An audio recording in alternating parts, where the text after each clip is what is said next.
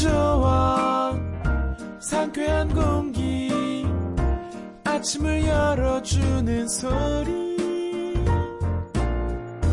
오늘도 좋은 하루 보내기를.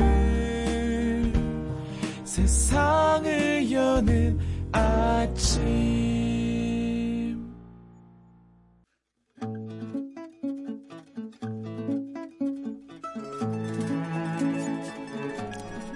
김하나의 하루하나 다른 생각. 오늘 함께할 이야기는 이겁니다.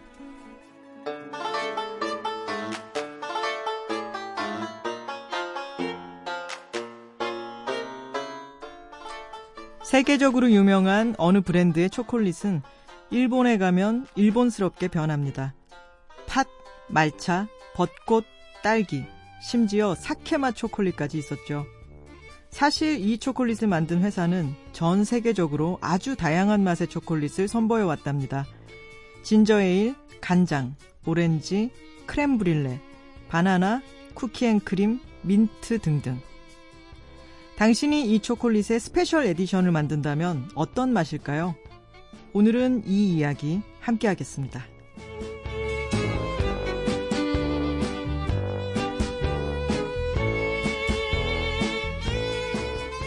brand writer 김하나 작가의 책 15도에 나오는 재밌는 아이디어들을 함께 나누는 시간이에요.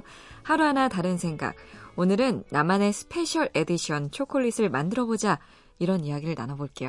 안녕하세요. 안녕하세요, 롱디님. 어, 김하나 작가는 초콜릿 좋아하세요? 제가 별명이 쪼꼬입니다. 쪼꼬? 네. 쪼꼬 너무 좋아해서? 쪼꼬를 좋아하기도 하고 쪼꼬맹이라서 그렇기도 한데요. 쪼꼬를 정말 좋아합니다. 어, 특히 좋아하는 초콜릿이 있으시다면요? 최근에 좀 계속 먹고 있는 거는요. 음, 그 아주 납작하게 생긴 엘사에서 나온 초콜릿이 있어요. 네. 다크 초콜릿인데 그거를 제가 밥을 먹고 난 뒤에 조금 있다 정신을 차리고 보면 제가 그거를 막 먹고 있더라고요. 아, 저도 먹어봤는데 네. 맛있죠. 네.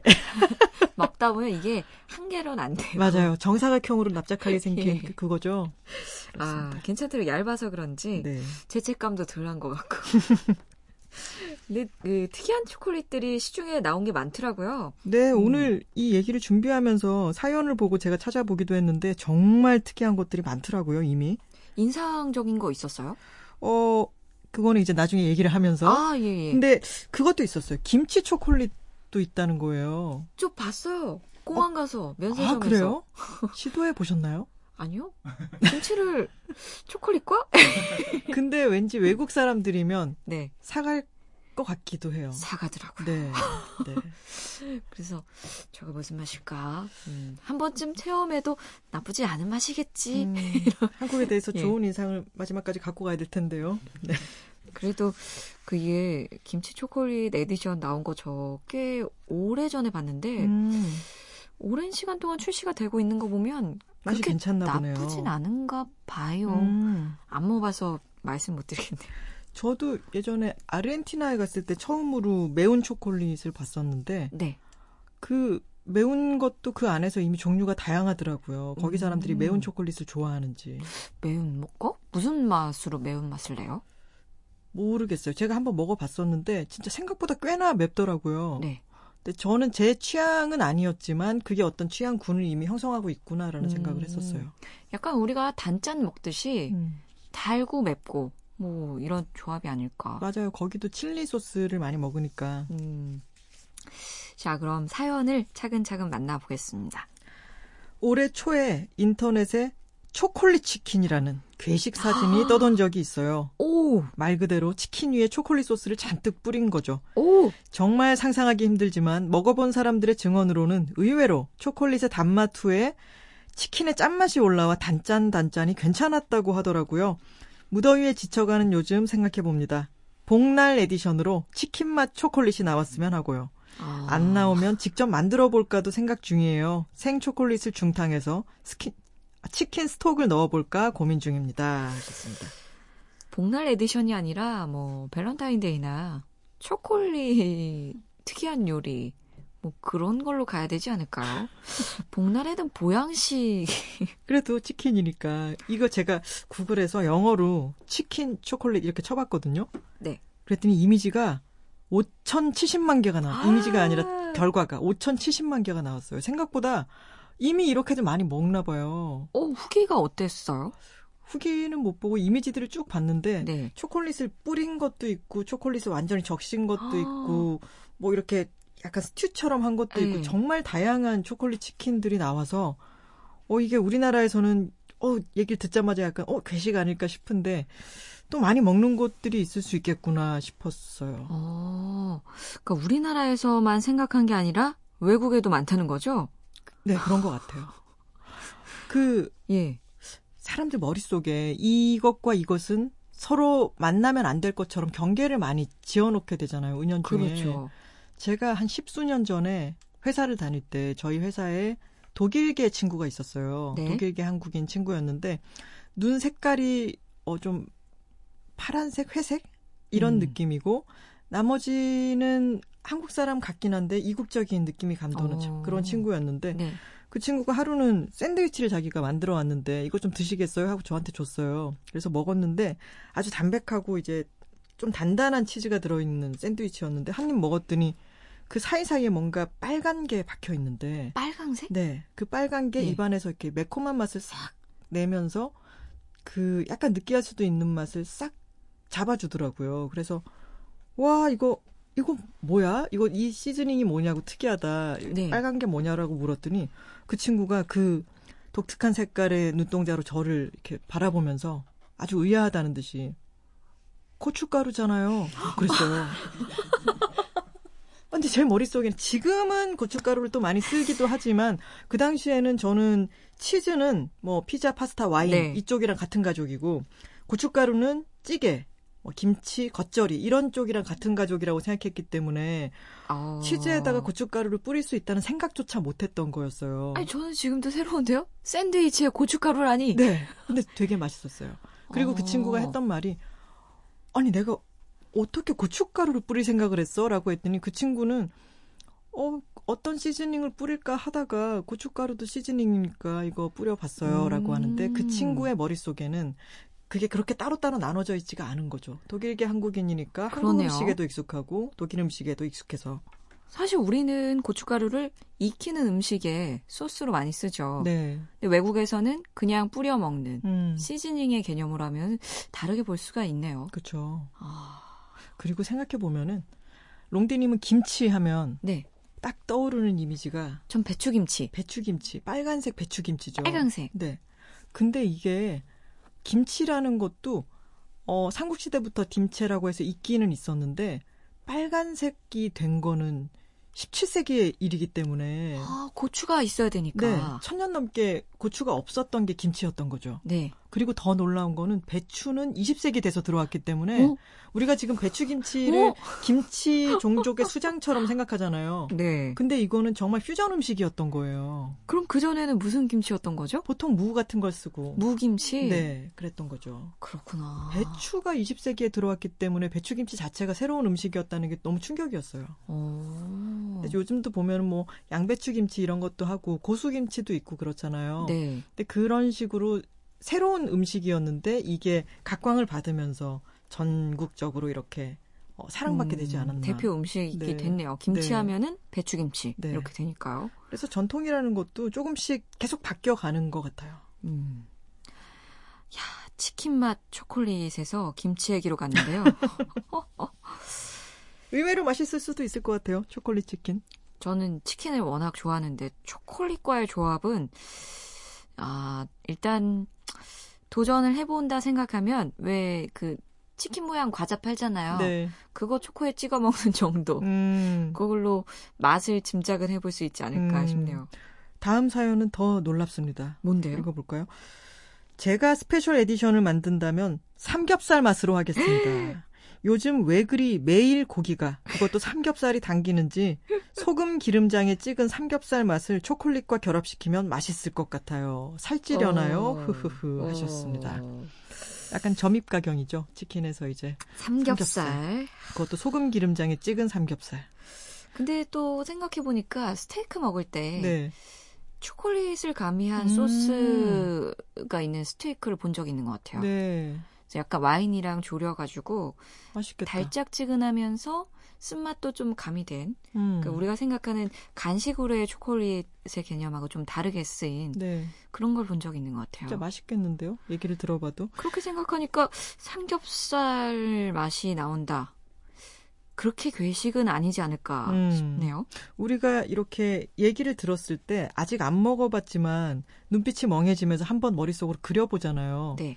이게 또 대장금에서 보면 아, 장금이가 갖고 있는 능력이 네. 맛을 그리는 능력이잖아요. 그렇죠. 이게 참 재밌는 것 같아요. 그 음. 전까지는 삼겹살과 초콜릿을 연결시켜 볼 생각을 안 했는데 이런 사연을 읽으면 머릿속으로 그래. 그러, 그런 맛이 날래나? 이렇게 한번 상상을 해보잖아요. 근데 그것도 어, 새로운 아이디어니까 우리가 실제로 먹어보지 않더라도 일단 그 시도를 해보는 게 재밌고 그리고 실제로 먹었을 때는 머릿속에 상상한 것과 또 다를 수도 있으니까 네. 그것도 재밌는 것 같아요. 아, 왜 우리 샤브샤브나 화거 같은 거를 땅콩 소스에 찍어 먹잖아요. 맛있죠, 그 네. 소스. 저는 어렸을 때는 그 이제 샤브샤브를 땅콩 소스에 찍어 먹는 걸 모르다가 네. 대학생 때 어느 집에 가서 처음 그걸 찍어 먹었나 그랬는데 어, 너무 신선하고 맛있는 거죠. 근데 그 전까지는 땅콩 소스를 고기를 찍어 먹는 걸 상상을 해본 적이 없었던 거죠. 그렇죠. 네. 땅콩 소스 하면은 빵에 발라 먹는 피넛버터 생각하는 게 더 쉬웠던 것 같아요. 음. 맞아요. 그러네요. 어, 초콜릿에 새로운 메뉴. 이 진짜 나올 수도 있겠는데? 아니면 우리가 몰라서 그렇지 아마 개발한 분 있을 것 같아요. 있을 수도 있어요.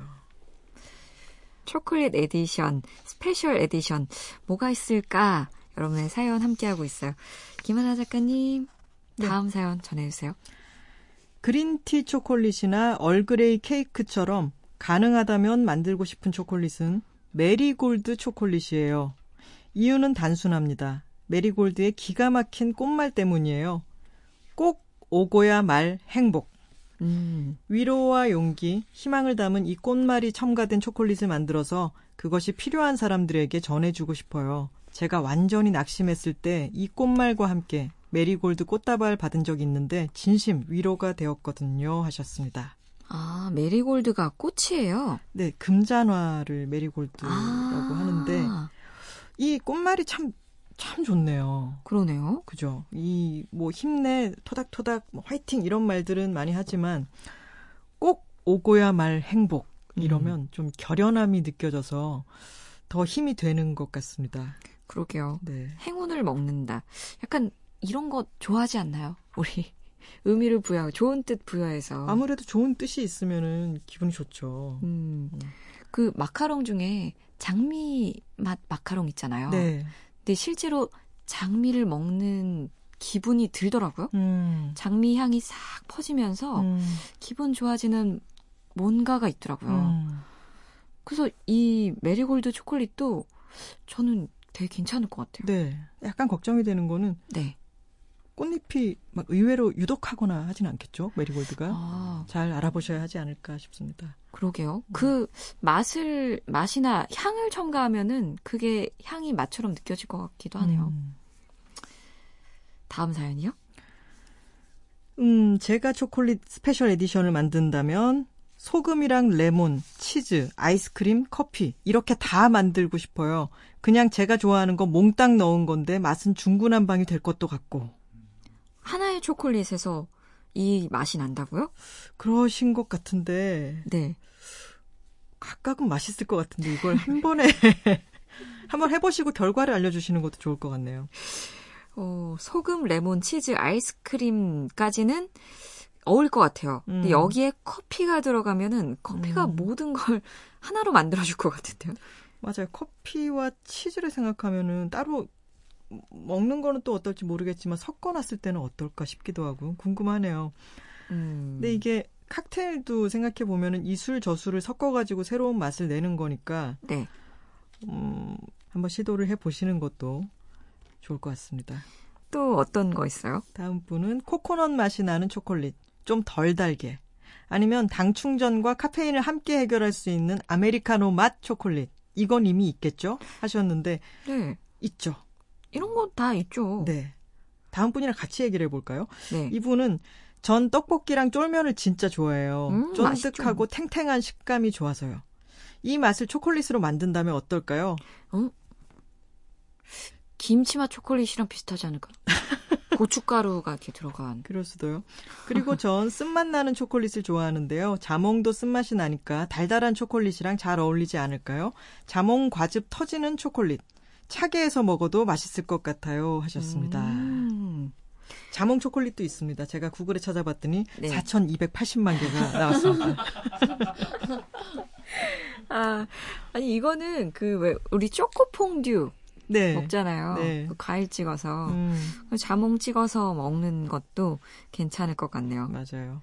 코코넛 맛이 얘기가 나와서 말인데 코코넛도 저희 어렸을 때는 코코넛 water가 그 슈퍼에 없었잖아요. 흔하지 않았죠. 네. 지금은 코코넛 water가 많이 있기도 하고 코코넛 그 과육을 말려가지고 스낵으로 먹기도 하고 코코넛을 네. 다양하게 우리도 접하게 됐는데 이게 재밌는 게 그 재료가 많이 나는 그 과일이라든가 그런 게 많이 나는 곳에서는 참 다양하게 시도를 해보는 것 같아요. 제가 음. 혹시 그 얘기 했던 적 있나요? 귤 제주도에서 귤 먹을 때 네. 구워서 드시기도 한다고 네. 네. 그런 것처럼 바나나를 튀겨서 먹는 것도 있잖아요. 그렇죠. 네, 그래서 거기에 많이 나는 식재료는 거기 사람들이 이렇게도 먹어보고 저, 저렇게도 먹어보고 다양한 시도를 자연스럽게 하게 되는 것 같아요. 음. 아, 다양한 시도. 아, 좋은 결과만 있으면 시도를 해보겠는데 저는 약간 겁이 나기도 하네요. 네, 그, 그 얘기도 들었어요. 예. 속초에 가면은 그 오징어 순대가 있잖아요. 근데 그 오징어 순대라는 게 원래 그 이전에 함경도에서 함경도 분들이 명태 속에다가 채소를 채워가지고 아. 명태 순대를 만들어 먹던 분들이 이남으로 내려온 거죠. 네. 근데 거기에서는 명태가 그만큼 흔하지 않고 대신에 오징어가 흔해서 그래서 오징어 순대를 만들게 되었다라는 얘기를 읽은 적이 있어요. 오. 근데 그러니까 참 어떤 형식이 있으면은 그 형식을 알고 있는 사람들이 다른 재료가 많이 나는 곳에 갔을 때 그 재료랑 퓨전이 되는 거죠. 괜찮다. 네, 이런 오징어 전례도 재밌는 것 같습니다. 오징어 순대는 제가 좋아하거든요. 하루하나 다른 생각 브랜드라이터 김하나 작가와 함께하고 있습니다. 오늘 초콜릿 이야기 계속 나눠볼게요. 아주 공갈 초콜릿이라는 제목이에요. 네. Use your imagination. 음? 반드시 눈을 감고 음미하면서 드시오. 패키지 앞에 이런 경고 아닌 경고 문구를 단 special edition 초콜릿 어떨까요? 안이 비어있는 봉봉 초콜릿인데 맛은 상상하는 겁니다. 상상 속에서만 가능한 맛들. 구름 맛, 무지개 맛, 하와이 바람 맛, 살 맛, 죽을 맛. 뭐든 상상 속의 맛을 각각의 봉봉 초콜릿에 붙여 놓습니다. 그리고 눈을 감고 그 맛을 상상하면서 먹는 거죠. 음. 착하고 순수한 사람만 그 맛을 느낄 수 있는 벌거벗은 임금님 마케팅? 내지는 원효대사 해골물 마케팅이랄까요? 어쩌면 안이 텅 빈 초콜릿이니 어떻게 제품 단가 한번 마- 낮춰보려는 꼼수나 악덕 상술로 보일까요? 그럼 뭐 다른 에디션보다 싸게 팔면 되죠 뭐 하셨습니다. 이분 약간 봉익임선달 같은 분이시네요. 그러니까요. 근데 재밌어요. 네이밍도 아주 공갈 초콜릿이고 그리고 악덕상술로 보인다면 더 싸게 팔겠다. 근데 이렇게 상상할 수 있는 기회를 네. 제공을 해보고 싶다. 재미있는 아이디어 같습니다. 이분은 초콜릿 속에 그냥 아무것도 안 넣었다는 거죠. 그냥 겉에 껍질만 이렇게 초코로 감싸놓고 안에 그냥 공기가 들어있는 거네요. 그렇죠. 근데 그 원래 공갈빵이 안에 차 있을 거라고 생각하고 먹으면 정말 허망한 그 맛으로 먹는 거잖아요. 네. 네, 그런 그런 재미인 것 같아요. 음. 근데 그 안에 있는 텅 빈 공간에다가 이름을 붙였다는 게 좀 재미있는 것 같고 여기 들어갈 맛으로는 진짜 어, 뭐든지 들어갈 수 있겠네요. 여름 음. 맛 이런 것도 갈 수 있을 것 같고 어. 유년기의 맛.